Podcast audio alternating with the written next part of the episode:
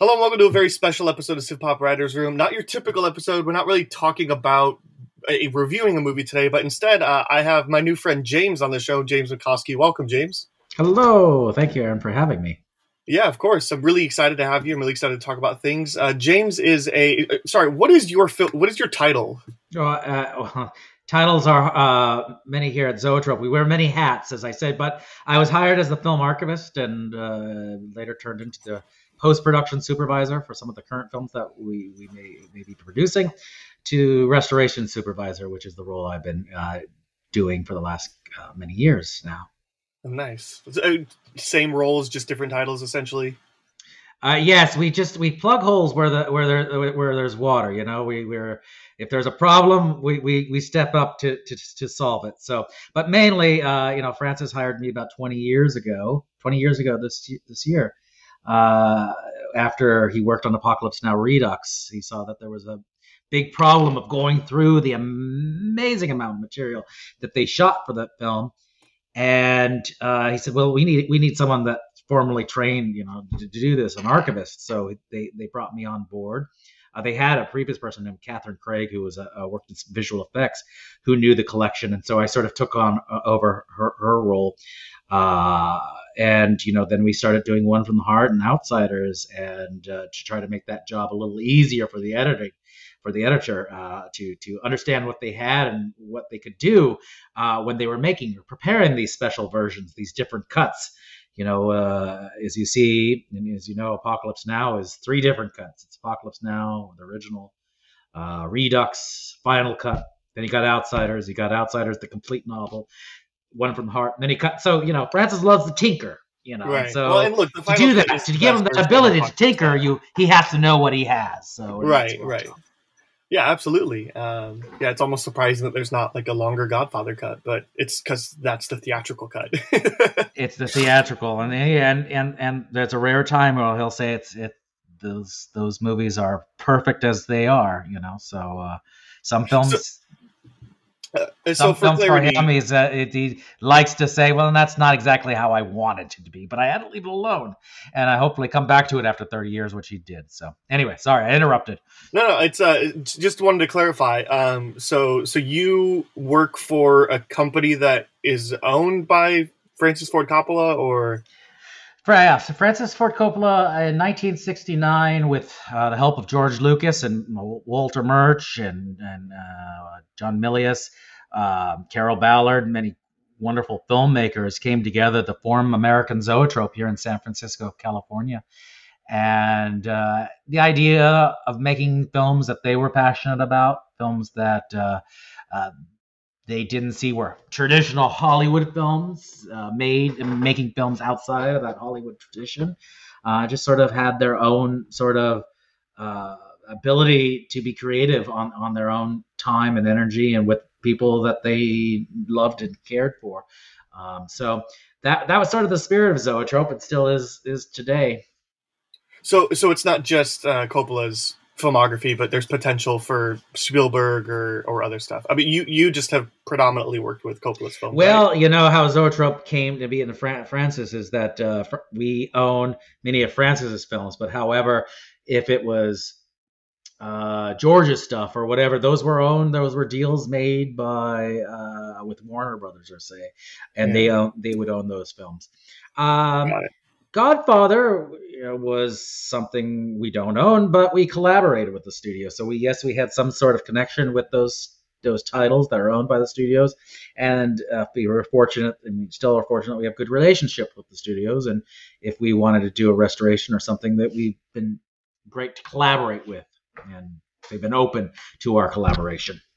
Yeah, yeah, and um, for for reference, I, we'll get to a little bit more of the filmography. I, I guess I, I, wanted to start off with one thing real quick. I guess just when did you realize that, like, I mean, you got plenty of film posters behind you and all that, and obviously, um, just listening I, your your interview with um, Films at Home, uh, I listened to that was great. I just uh, it, like in following you on Twitter and all that, like, it's clear you're a movie fan. Like, I guess when did you kind of realize like that's your thing? Well, it started in the '90s. I grew up in a community in Santa Cruz, uh, California, which uh, had a very not realized uh, history in, in, in, film. It was sort of um, known to the community that Hollywood could have been anywhere. in, in the beginning of, of, of the silent era. Uh, Hollywood wasn't really defined. It could have been in Ithaca, New York. It could have been in Santa Barbara. It was in L.A., strong, uh, of course, and it wound up there. But it could have been anywhere. And Santa Cruz found its place in sort of that early days of filmmaking and attracted some of the very uh, big names from D.W. Griffith to um, uh, Tom Mix, uh, William S. Hart to uh, Mary Pickford. Uh, these these were the the the the artists of their day, and they found themselves in Santa Cruz. So I love that aspect of it, and uh, thought you know Santa Cruz deserved to have that highlighted and, and care for its film history, and wanted to to elevate that so more people knew about that. And I went to school at UCSC, the University of Santa Cruz, uh, and got my formal BA in, in film history which later then went to get a, a, a, degree in, in film archiving. So I then thankfully have been able to come back to the Bay Area and sort of do what I originally wanted to do, which is care for our region's history in, in, in filmmaking. And, and thankfully found myself in one of the most influential guys uh, to make films in this area. So that's incredible. Yeah. Do you, do you have like a particular like movie or movie going experience that like really just made you fall in love? Or you're like, oh man, like this this is the stuff that dreams are made of.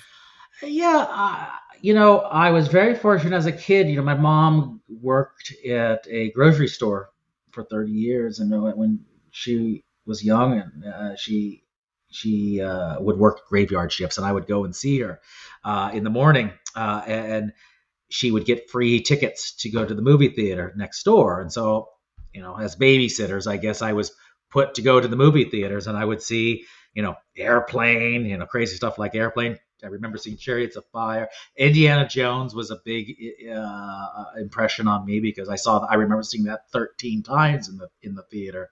You know, luckily I was getting it for uh, free, but that that was an incredible experience and still sticks to me. I remember seeing Dune, David Lynch's Dune, and that was a you know what I was 84. I was what, maybe eight years old. What a crazy experience that would have was.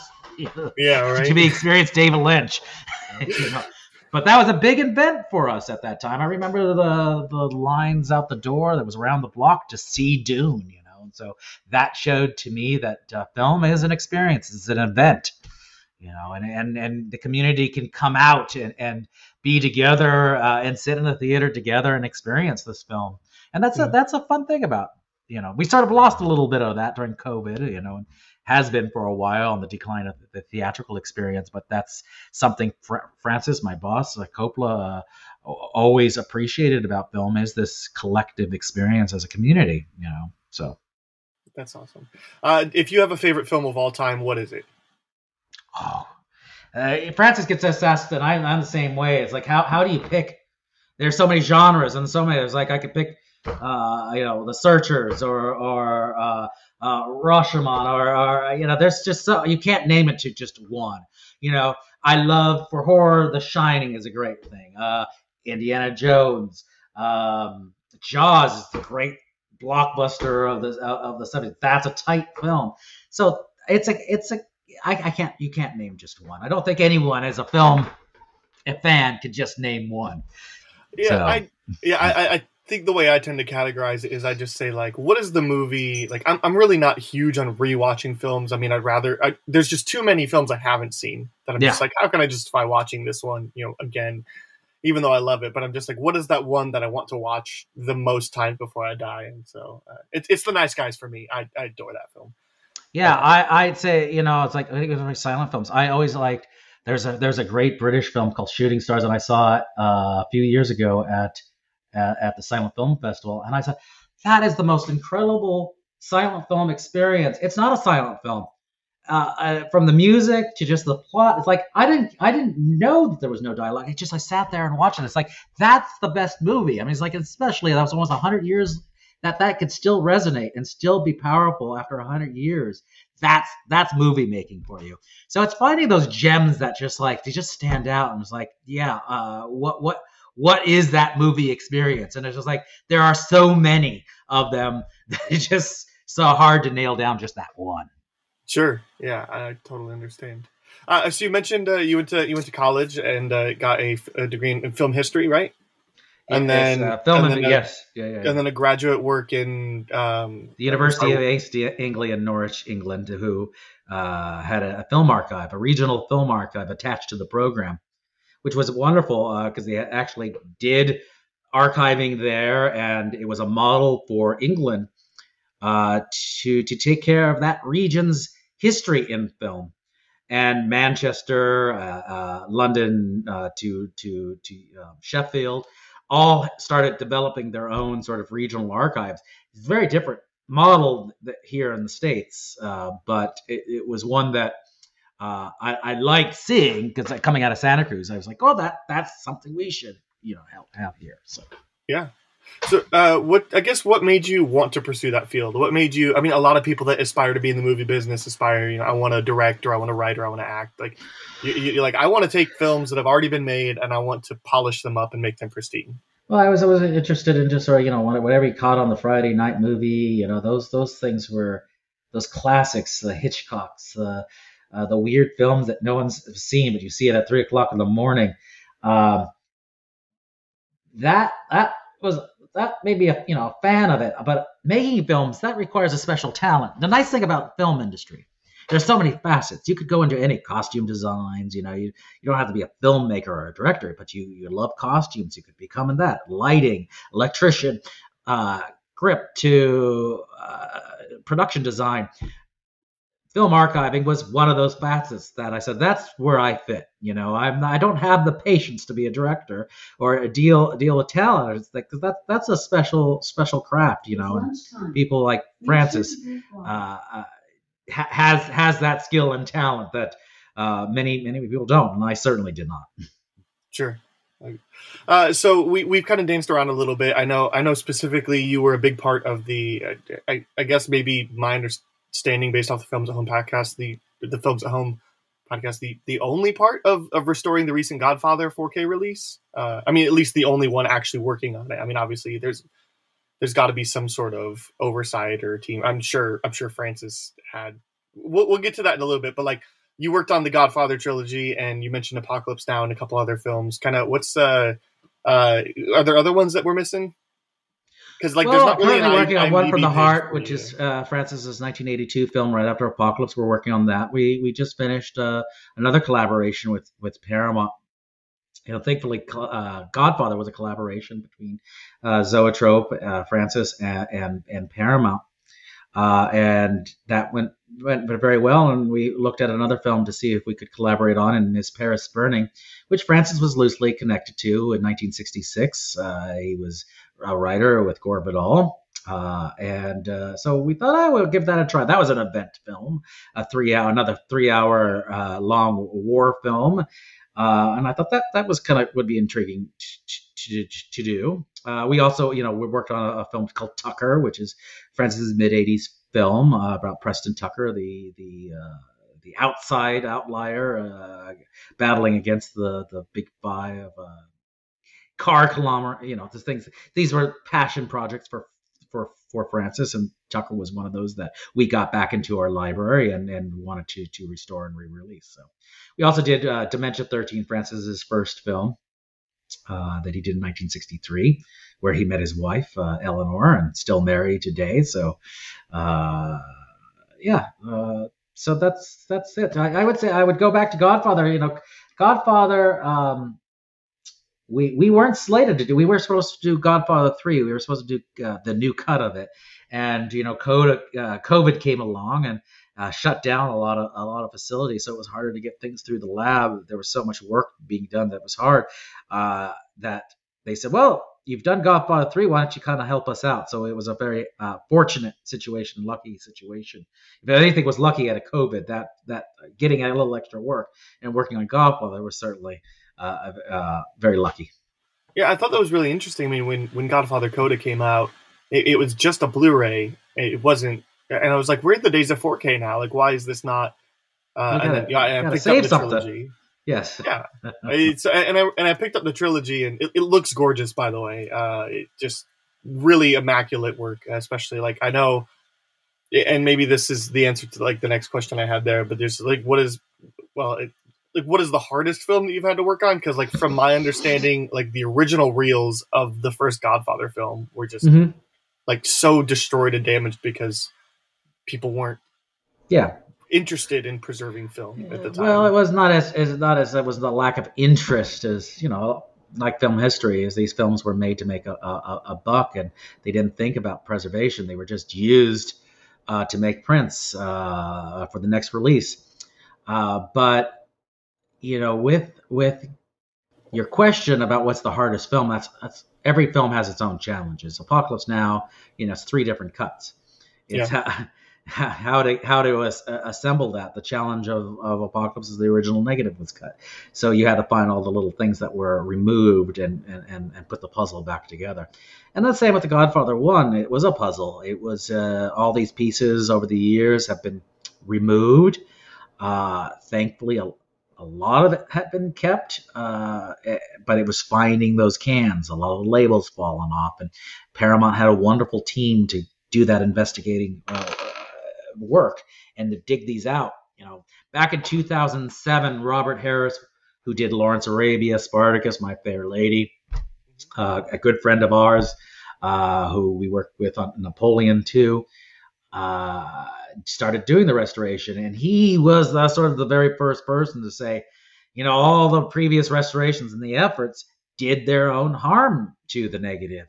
And he was tasked to try to find all the various elements. But you know he got it to a certain level, but there was still more that that could be found. And I think from 2007 to to 2022, we were able to find more material that uh, came out of other other cans uh, that weren't discovered or available in 2007. So it was it's been a an effort over the last 15 20 years to get it back to what it might have looked like back in the original release.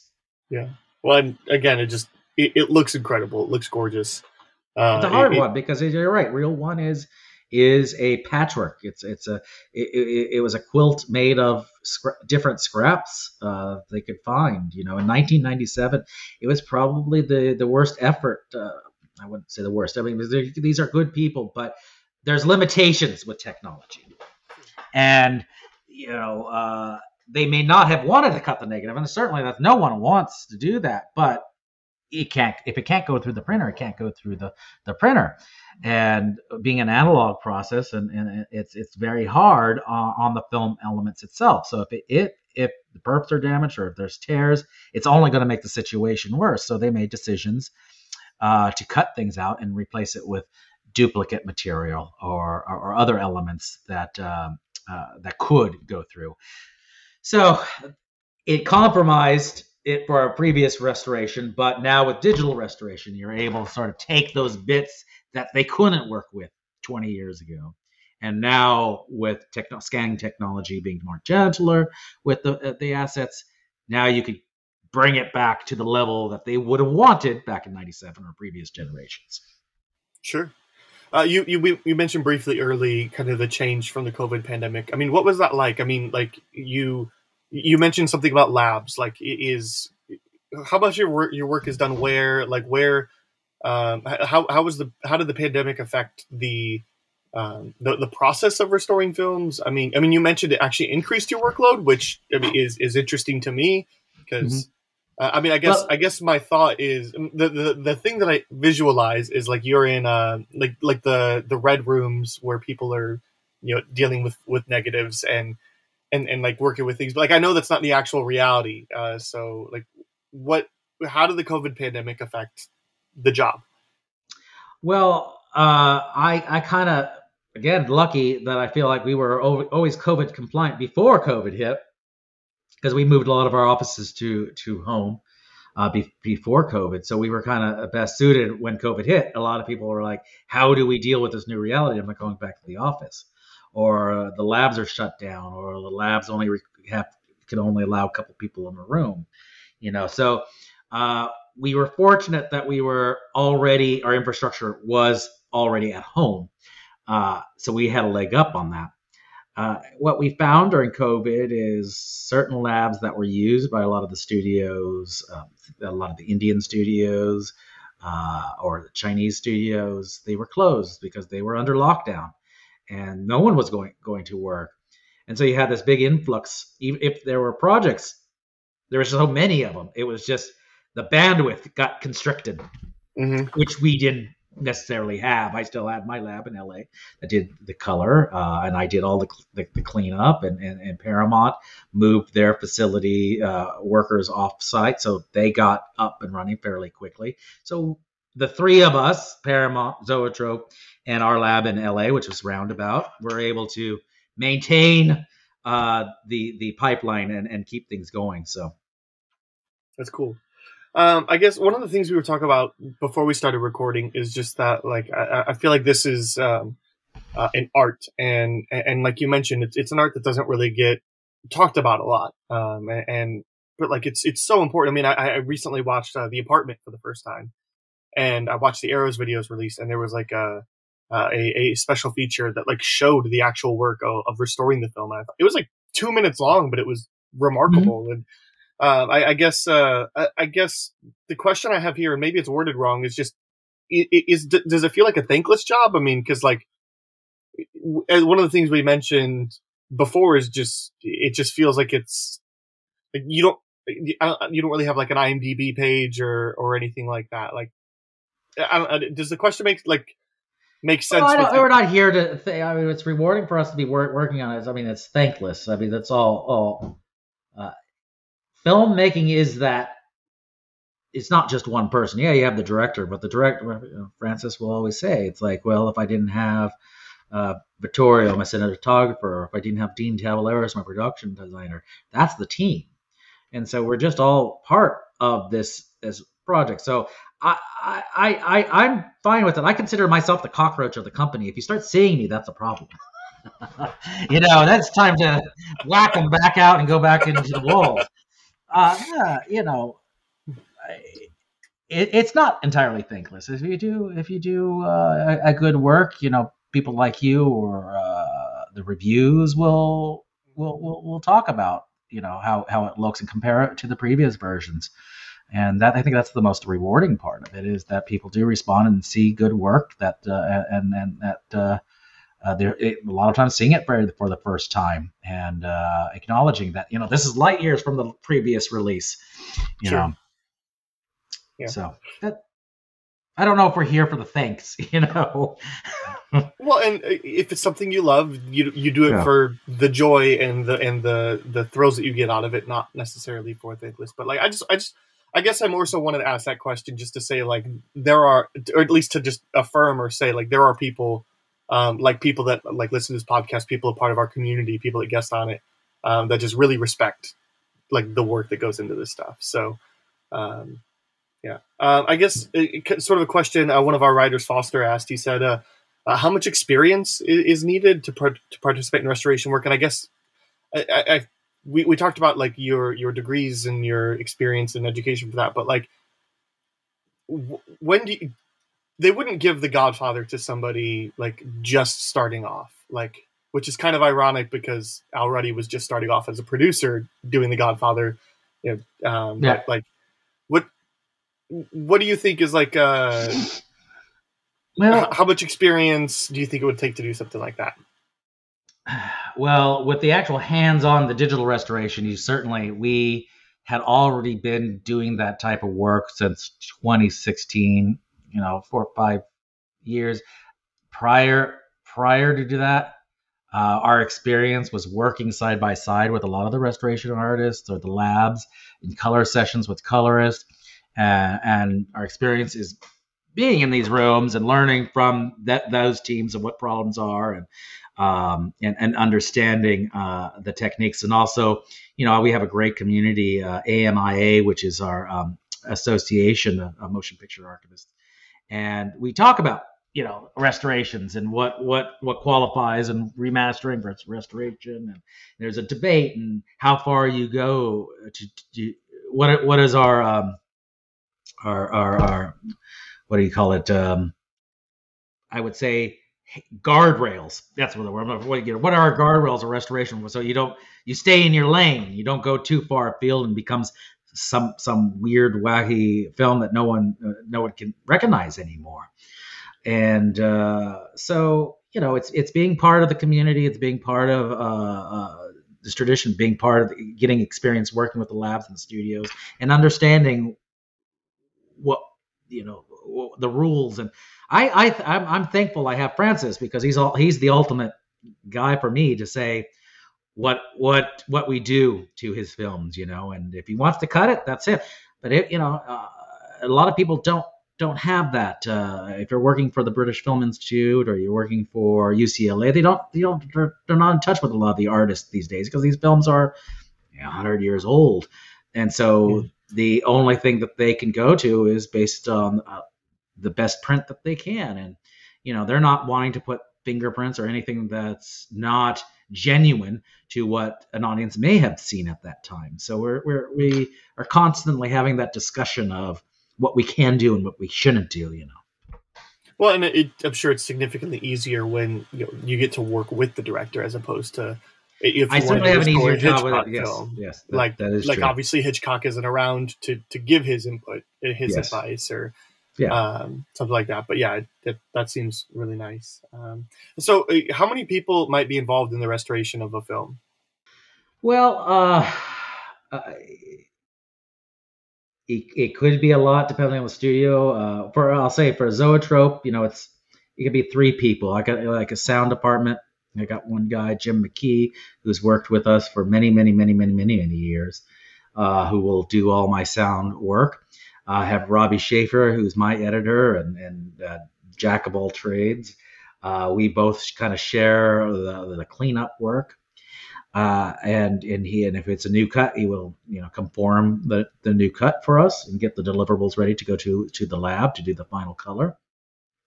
Uh, so there's three there, and then you got you got the uh, the lab, which you know is our colorist. Uh, so you know it could be a handful, but uh, that's that's sort of unique because usually you know uh, the the luxury here is I have time. And a lot of studios don't have time; they have more people and they can crunch these things out faster or clean up. You know, I I'll take a, a, reel a month, and a lot of people who are in the in in in in the field will say that's so long. It take forever. You know, it's six months to a film. You know, we need to clean up in two weeks. Well, I don't have the staff to, to do that, but I have time, and you know, I don't not under a strict strict deadline. But if I was a studio, I would have a different pressure to to to get. They have a lot more titles than me too. So. Sure. So yeah, um, so so kind of along that you say you say roughly six months per project, give or take. I mean, God, sure... Apocalypse was like twenty reels, so that was like me. That was a year. Well, and God, for Apocalypse Godfather... with the three different cuts, I mean, do you ha- did you just restore all that was there and then Francis got to assemble it, or did you like do all three of them individually? I, I took the, the most complete version of the original negative, which was cut to a re- redux, and we restored that, and then we found all the bits that would make, you know, uh, uh, the original version. And, and, then we would restore that, and then we would conform that into cut. And then a final cut was basically, you know, Redux minus uh, 15 minutes of footage, you know. So sure, yeah. Um, so so roughly ish, like six months. Do you do you have some sort of like uh like a timetable? I mean, I, like you you just kind of mentioned you don't you particularly don't really have that. Um, I mean, I, I get because one of the questions that one of our writers asked was just do you get the timeline you want or like like vfx artists are specifically like get the get the, the shit end of the stick because they Oh yeah, have, well, uh, post. Everybody in post gets the short end of the stick. Well, because they're just like they've got like just a couple. Sound department has no. T- yes, they've got like what a month to get Transformers done or something like that, and then you know, and so yeah. sometimes it looks really sloppy. And uh, but I, I got to imagine that's, that's, the point. They get a lot of people involved, and then they can do it in a shorter amount of time and throw fair. a lot of money off it. Well, so, like I got to imagine Paramount really wanted the Godfather trilogy released this year, given it's the 50th anniversary. Yeah, actually, credit of of uh, Andrea Kalas, uh, who runs the Paramount uh, Film Archive. She was the one that spearheaded the whole thing uh, five years ago and said, you know, the 50th anniversary is coming, and Godfather is not an easy the trilogy. It's not an easy uh, collection of films to restore.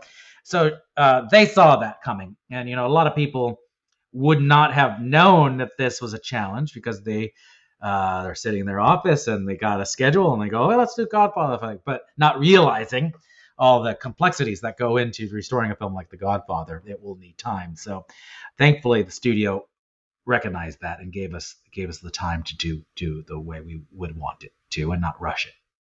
Yeah. Um, uh, one question again that, that Luke asked, uh, and I think I worded it a little bit differently, but like, is there something that you do differently than everybody else in the business? Is there something that you have kind of like, I feel like all artists have their fingerprints on something, and and I we, we talked a little always, bit kind yeah. of about integrity, about your your job is really to give the director's vision, not your vision of the film.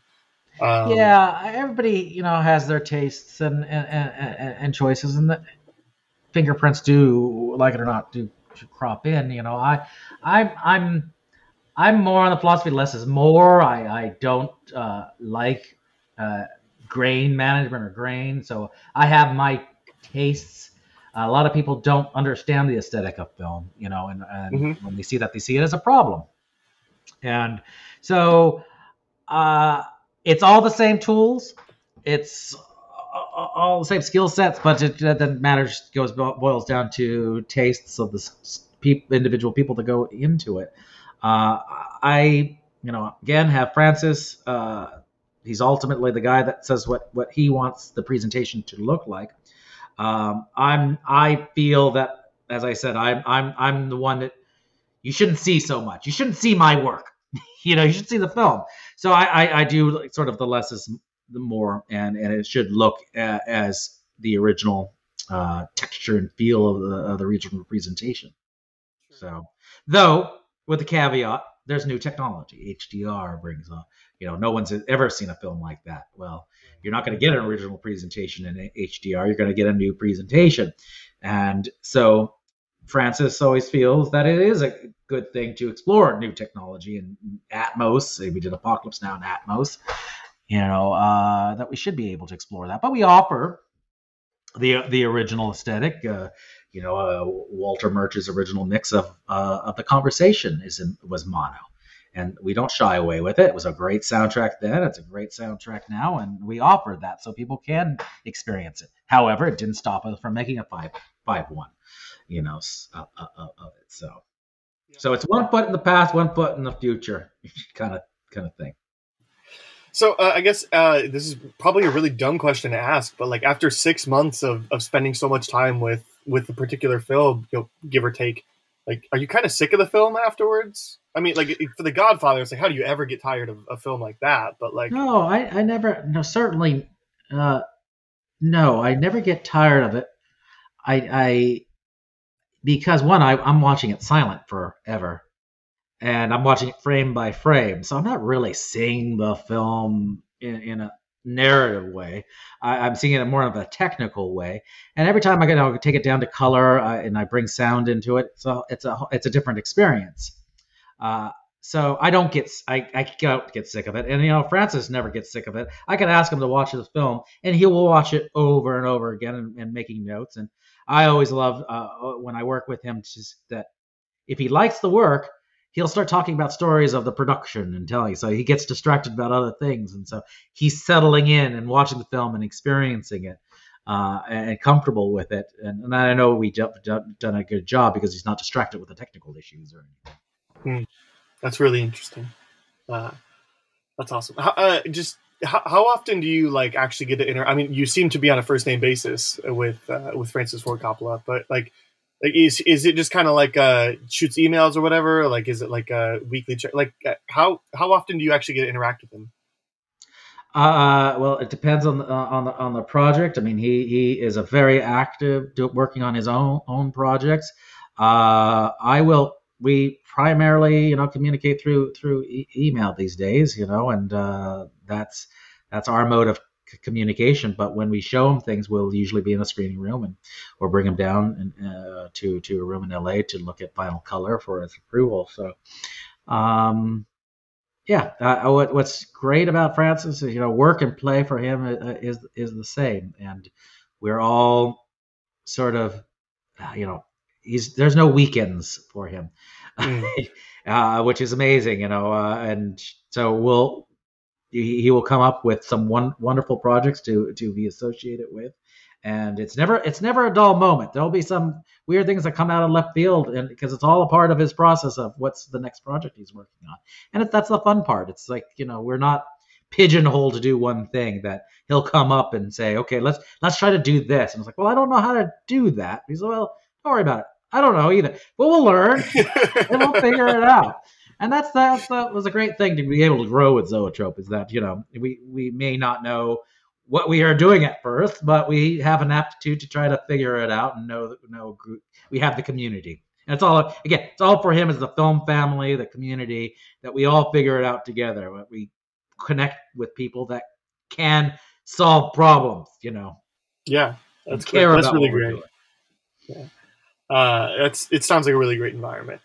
So you, you mentioned kind of going through the films frame by frame. I guess can you can you kind of like walk me through like what is it that you actually do like on a day to day basis aside to giving interviews to podcast people with 200 Twitter followers? well, uh, when I jump off your call, I'll be going back from one from the heart, and I'm working on Reel Four right now. Uh, um, and I done a level of uh, first um, when I get scans from LA. I will go through it, inspect it for any uh, problems, make notes of it, uh, and then I'll start going into the, the weeds, stabilization, splice bumps, uh, what the damage that were done to the films that get the film out of registration, and I try to stabilize the the, the film. And when I say stabilize, it's it's not deterioration; it's it's the actual physical movement of the film mm-hmm. itself. And so I start to uh, lessen the, that movement to be more natural. A lot of it's because of perf damage, so uh, we we have to you know, address that. And then I start dealing with the the sparkle, the dirt, the the scratches, and and and, and get that back. Because uh, over the last you know how many years the film's been in circulation, it starts collecting layers and layers of dust and dirt because every time it goes through a printer, it collects some new art. Um, and going back to what you said earlier about you know uh, the you know abuse these things these weren't abuse. I consider it love. These are love marks. This film has been loved over the last 50 years. And you know godfather was certainly loved uh, and it, it the more it went through the printer was the more times it was trying to get out to an audience that uh, to, to show the film. But that process was so brutal to films uh, that it it, it it it it it took a, um, Uh, a lot of wear and tear on, on the elements itself and so our job now, after so many years, is to peel that that back and try to remove all that stuff that had collected over the, the, the certain period of time. I like that phraseology that like these films have just been loved. I mean, and it's and it's one thing too, like it's one thing I have to remind myself of and try to remind the audience of every now and then, just because like especially I, I'm I was born in 1995, so when I was growing up, I mean, like I turned six, like when DVDs were starting to become like household. So like I definitely grew up in VHS era, but like yeah. DVDs were like just around the corner. Now we have Blu-rays and 4Ks and, and digital and streaming and all that time, other stuff. Yeah. Like, but but the thing that I have to remind myself is, of is especially at the time that something like Godfather would have come out. There's people saw it movies in the theaters 15 16 times because they legitimately believed that was the only time they would ever be able to see that in their life other than being re-released. So so that's why Titan, you know, Godfather ran for like three years straight or whatever. I don't, I don't know how. Yeah. Like Apocalypse. Massive amounts like of time. Year. Yeah. Like uh, we don't get amazing amount of length 30, 30 45 days release, you know, and, and there was less films coming out as well. So like films would run for, for part of the reason why Titanic is like the third or fourth highest grossing movie of all time is because it ran for forever. Like because people wanted to see it and they thought this is the way I can see it, even though even even though VHS was out at that time. Like it just it, it's one of those things that I, I just I like the way that you've said like love marks. Like if a film is going to be that sh- that much shown, like there's going to need to be some pretty extensive wear and tear on it. Yeah, if you watch these printers, I mean, they're not they're they're they're absolutely you know it was a, it was a factory it was a it was a machine and this was a fragile medium and it didn't take much to to get a scratch in there or make a mistake and then and I still we still run into this problem with the conversation. It's like no matter how much you could get the film looking going through the lab, and you make your film print, and it looks uh, fantastic, but then you show it one time in the theater, and it first real scratch. Mm. you know, mm. it's that fragile. you know, it doesn't take much to just ruin the the entire thing. So, um, not intentional. It's just the process. There's so many variables that can go wrong. Yeah, of course. Um, one of the things that one of our writers wanted to know about was uh, he, he wanted to know about the difference between black and white movies versus color. Have you worked on black and white movies? Yeah, we did Dementia 13. I worked on Is Paris Burning. Is there a difference in restoration?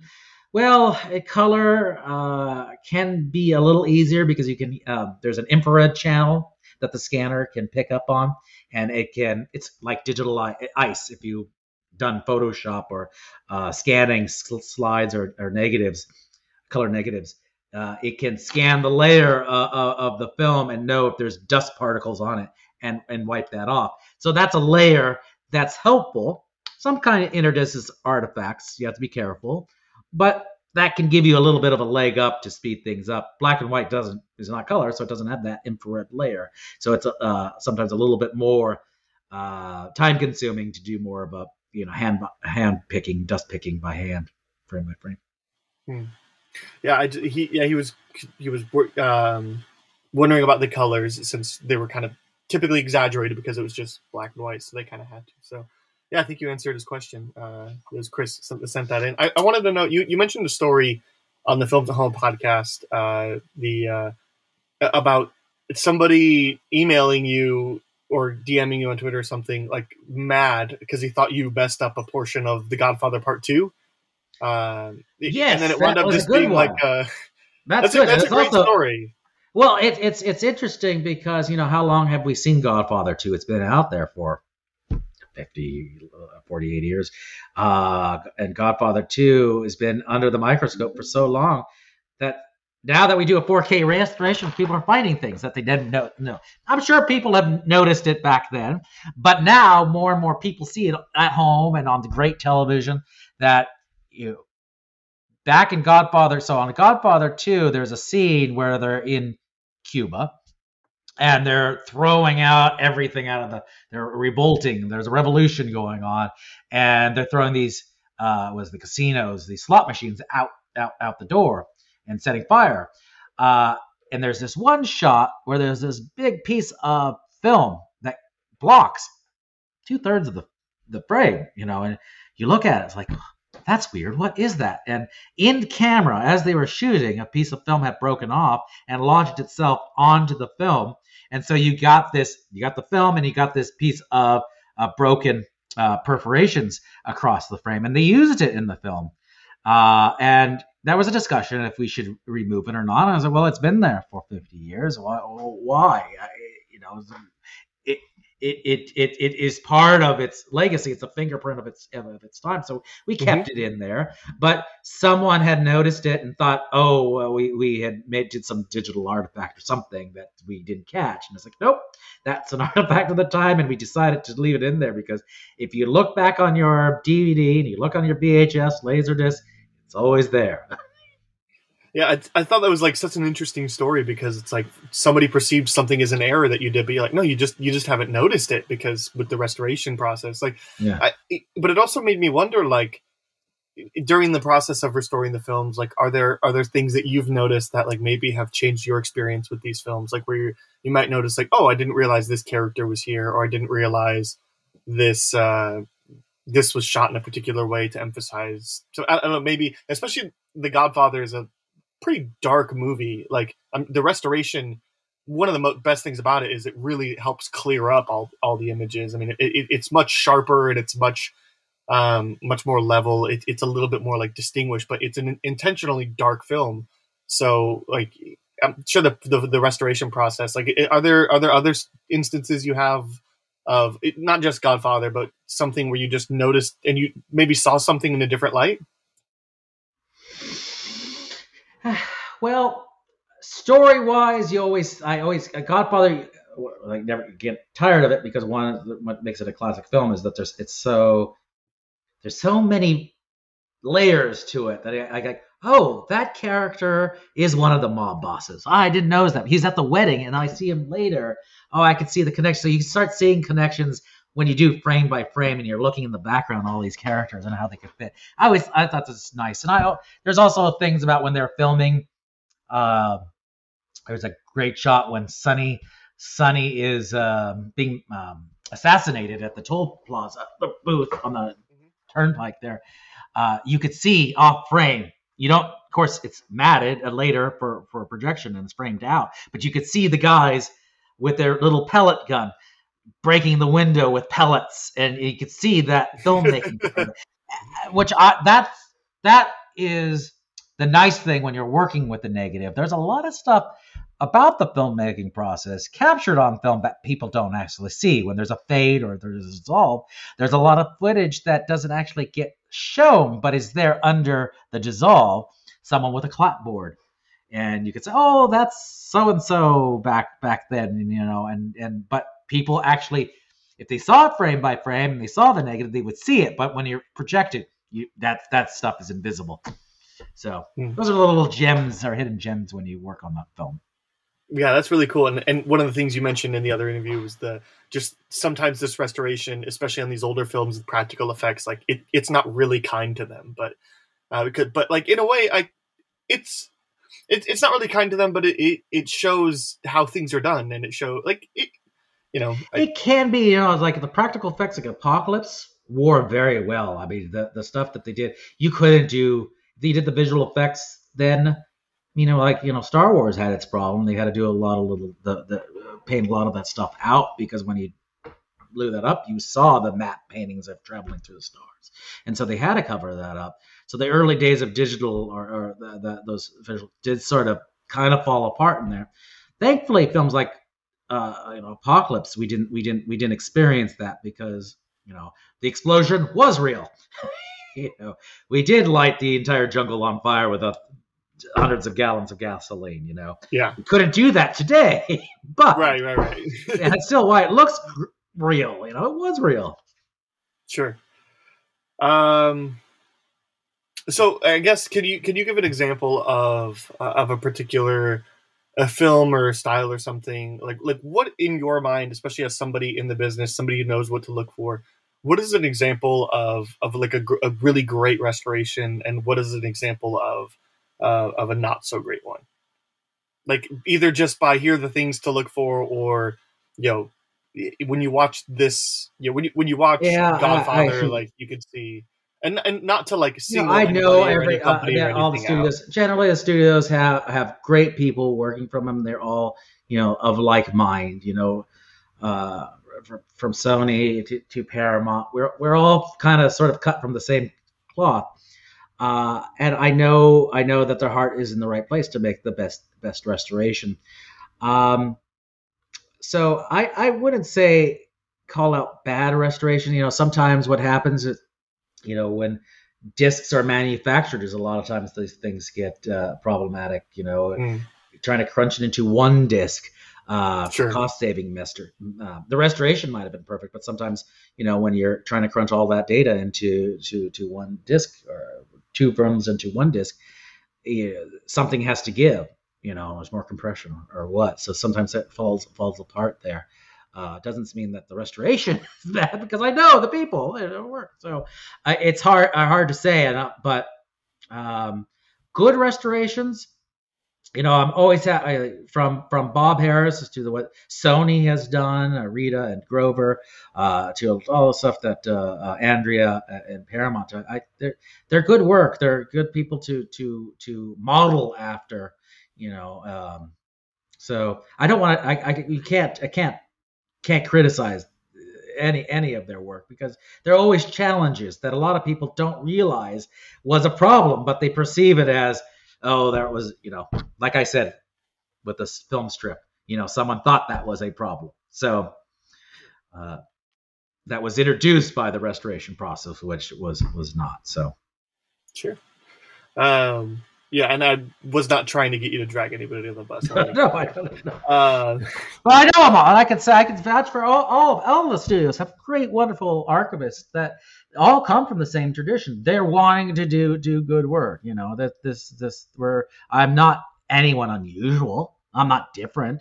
I know these people. We're all we're all talk the same thing. You know, so um, so people we should just be take that in mind when you review. Thank you. sure, absolutely, yeah. Uh, yeah. Kind of one. It should be more of a discussion of why, you know, where are the things, but it's not. No one's out there to just, you know, put their own fingerprints. Uh, maybe there are some out there that will do that, but it's certainly not the people I work with. You know. I uh, one one of these questions I really love asking, especially people that are part of the industry to some degree, is like, what is one film that you wish you could have worked on, um, but like in your in your degree, like in your field of work, like you kind of have the luxury of like there's still so many films out there that could use a good restoration like and a lot of people's answers would have been the godfather so you kind of like just well my answer was going to be the godfather too. I, I didn't think we would have restored it um, when when andrea came back to us and told us that they were going back to it you know we we said well what more could could be done? I thought you know the been said and it turns out you know, you know hdr came along and wanted to do that and more stuff had been found and unearthed and i said oh well I didn't never thought that would have been um, uh, something that's an option, but it fortunately fell fell into our laps. I what I would love to do is the other earlier stuff that, of zoetropes, the THX or American Graffiti would be wonderful to to to, work on.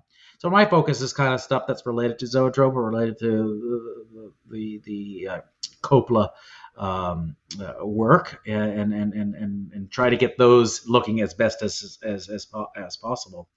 Um, once in a while, I, you know, I have done outside films. I've done, um, if you love of visual effects, you should check out Carl Zeman's work. I did uh, worked, fortunately, did two films in Prague, uh, Invention for Destruction and um, uh, The Fabulous Baron Munchausen, 50s, 60s films.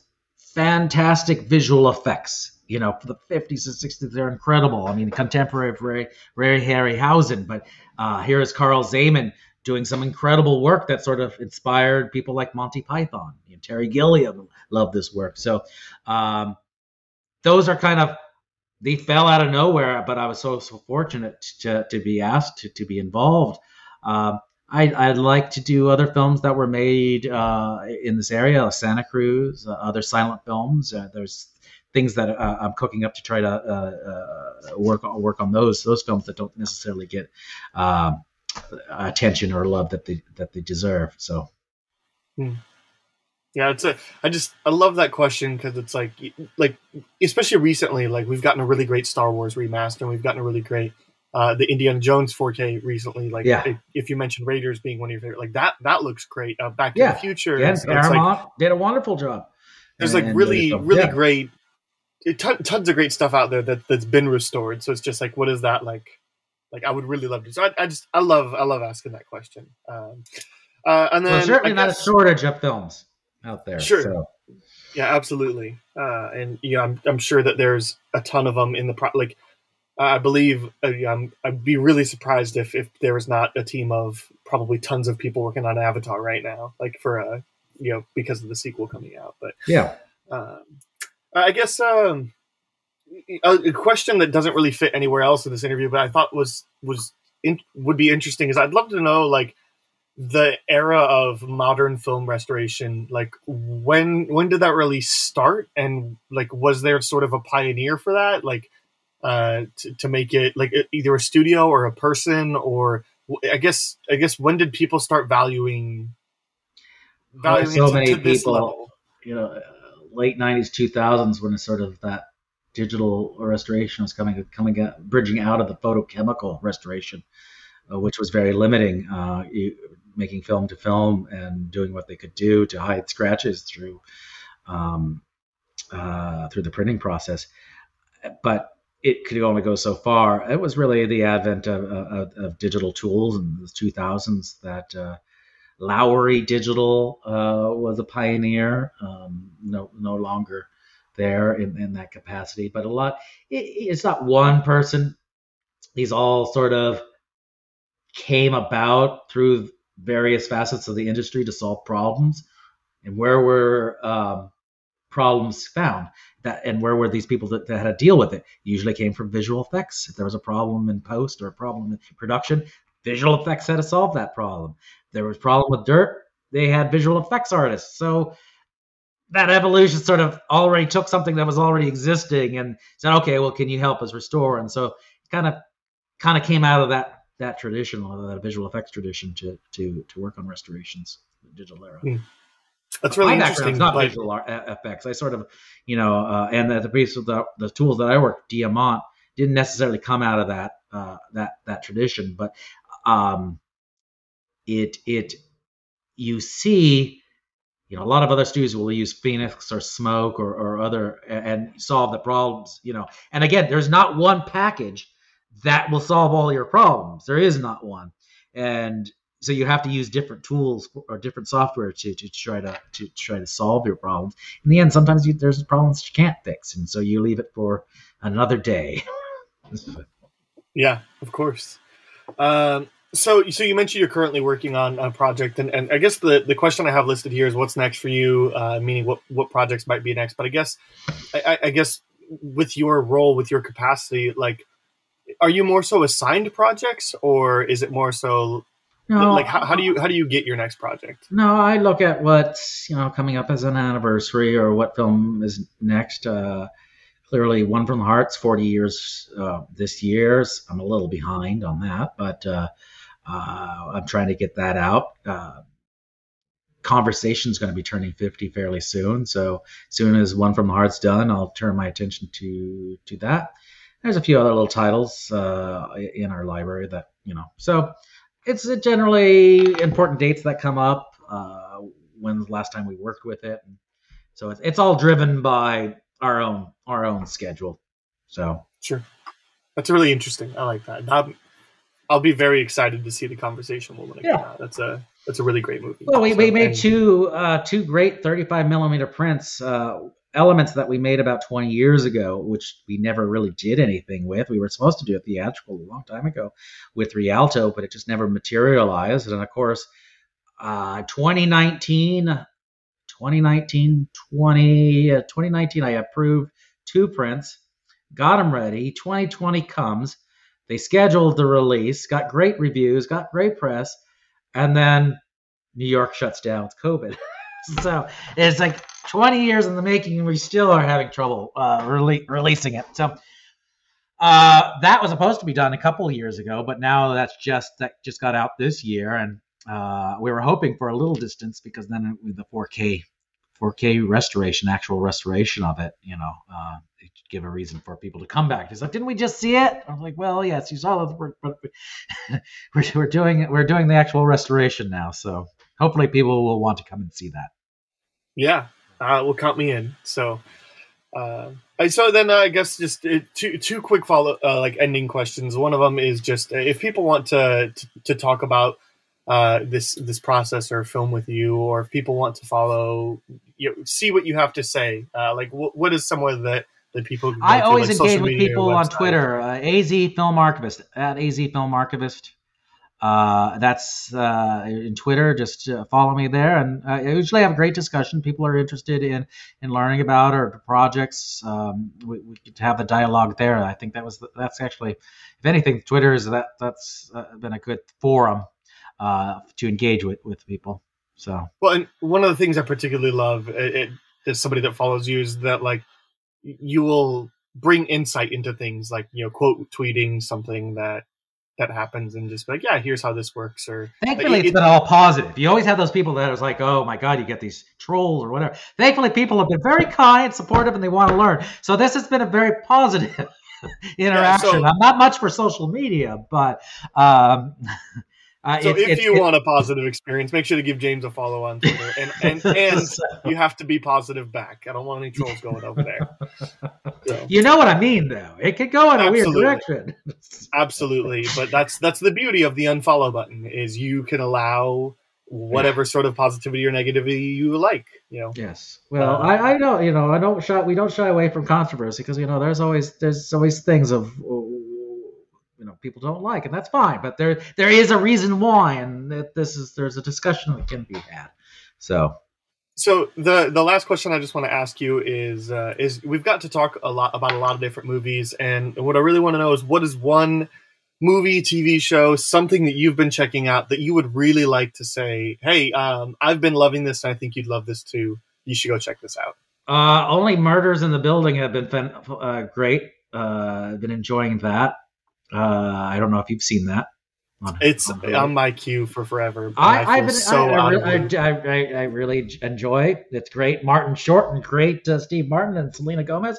It's a great, uh, great kind of release. Uh, but God, yeah, that's what I'm currently watching. But amongst other things, so um, that's the one that stands out at the moment. Sure, and that's so. season two is airing at the moment. Season two, yes. Now we have to wait a week. Now it's it seems so old fashioned to wait a week when it drops. It's like I liked it when we could have binge all in you know, all in one time. So yeah, but I like the week to week release because like it gives you a chance to talk about like have you seen the new episode recently? Like what oh, do you think I, the next? I'll, I'll give you a throwback that I'm also watching. Uh, the Prisoner, 1967. Have you seen that? I've not. Patrick McGoohan, kind of a James Bond, uh, retiring James Bond, or he quits and he is kidnapped and sent to an island or or we don't know where it is. Uh, and he's trying to figure it out. But he's he, they were wondering why he resigned, you know. And 17 episodes. It's great, bizarre British television. Uh, but it always stood out, and I'm revisiting that because I saw that when I was in high school, and that's a fun one. So, The Prisoner, 1967, uh, uh, uh, with Patrick McGoohan, great, great series. It's Where, far out. It's really far out. where where can I find that? Is on like Hulu? Uh, it's Amazon. You can buy it for for the season. So got it. Cool. Yeah. Very nice. Uh, I, I have a very eclectic taste. It's all over the map. So. well, I mean that's that's the true sign of a film lover, right? You, you can watch anything. So there you go. A couple recommendations for you as we head out here. But uh, James, just want to say thanks again for your time. Really appreciate it. I loved getting a chance to talk to you, listen to you mostly. Uh, yeah. Well, I really appreciate, appreciate, it, and it's always good to people who care about it and want to want to engage. It's always always fun. So, hopefully, we can continue the discussion in, in another medium. So, Let, yeah, let's do it. We, will we'll, we'll talk about we'll we'll talk again uh, at some point. I'm sure. Yeah. Okay. Cool. Well, thank you. Of course. Um,